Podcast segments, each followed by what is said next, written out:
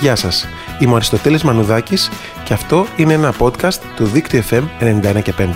Στο σημερινό μας podcast γυρνάμε το χρόνο πίσω στο Φλεβάρι του 1991 όταν κυκλοφόρησε παρά τις αντίθετες απόψεις της δισκογραφικής τους εταιρείας το πρώτο single από το δίσκο Out of Time των R.E.M. Μιλάμε φυσικά για το Losing My Religion. Μέχρι τότε είχαν κατακτήσει την Αμερική ως ένα εναλλακτικό συγκρότημα και οι ίδιοι βρίσκονταν σε μια φάση που ήθελαν να επανασυστηθούν στο κοινό, να δοκιμάσουν κάτι νέο. Στις αρχές του 90, που μεσουρανεί τον Grunge και η Nirvana, το να θέλει ένα συγκρότημα να βγάλει τραγούδι διάρκειας 5 λεπτών, χωρίς ηλεκτρικές κιθάρες και δίχως ρεφρέν, με κυρίαρχο όργανο το μαντολίνο, φαντάζει αν μη τι άλλο, βουτιά στο κενό.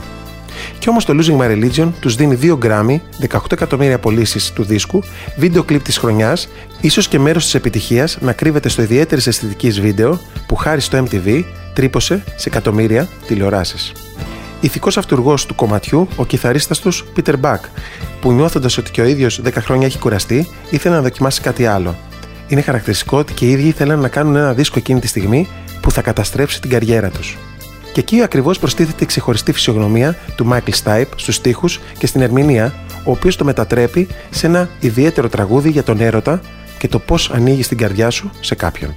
Ένα τραγούδι που τους έκανε στην κυριολεξία παγκόσμιος.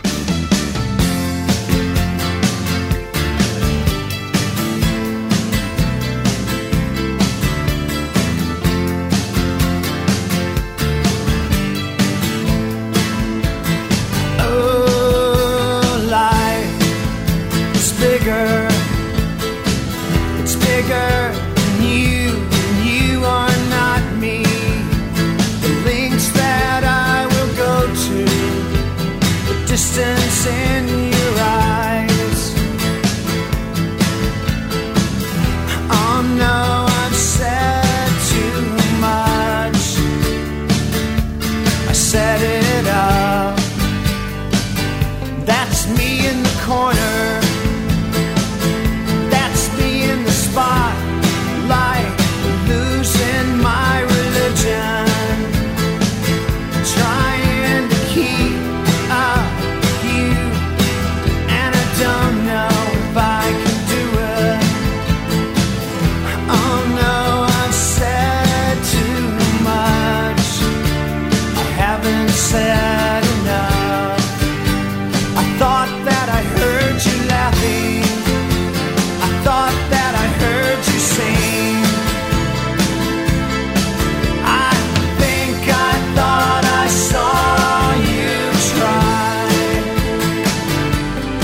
Every whisper every waking hour.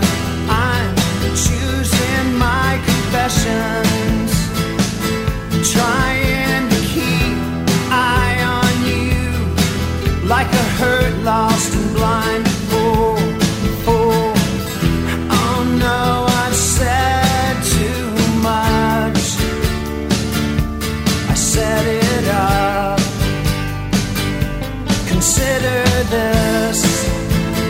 Consider this hint of the century.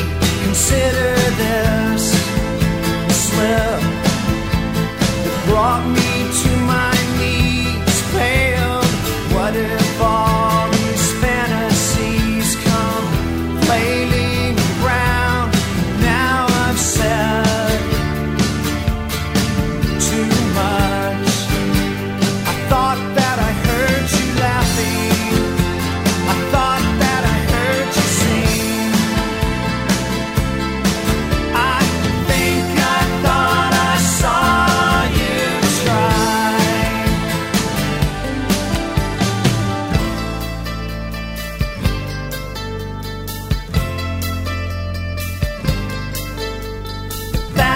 was just a dream.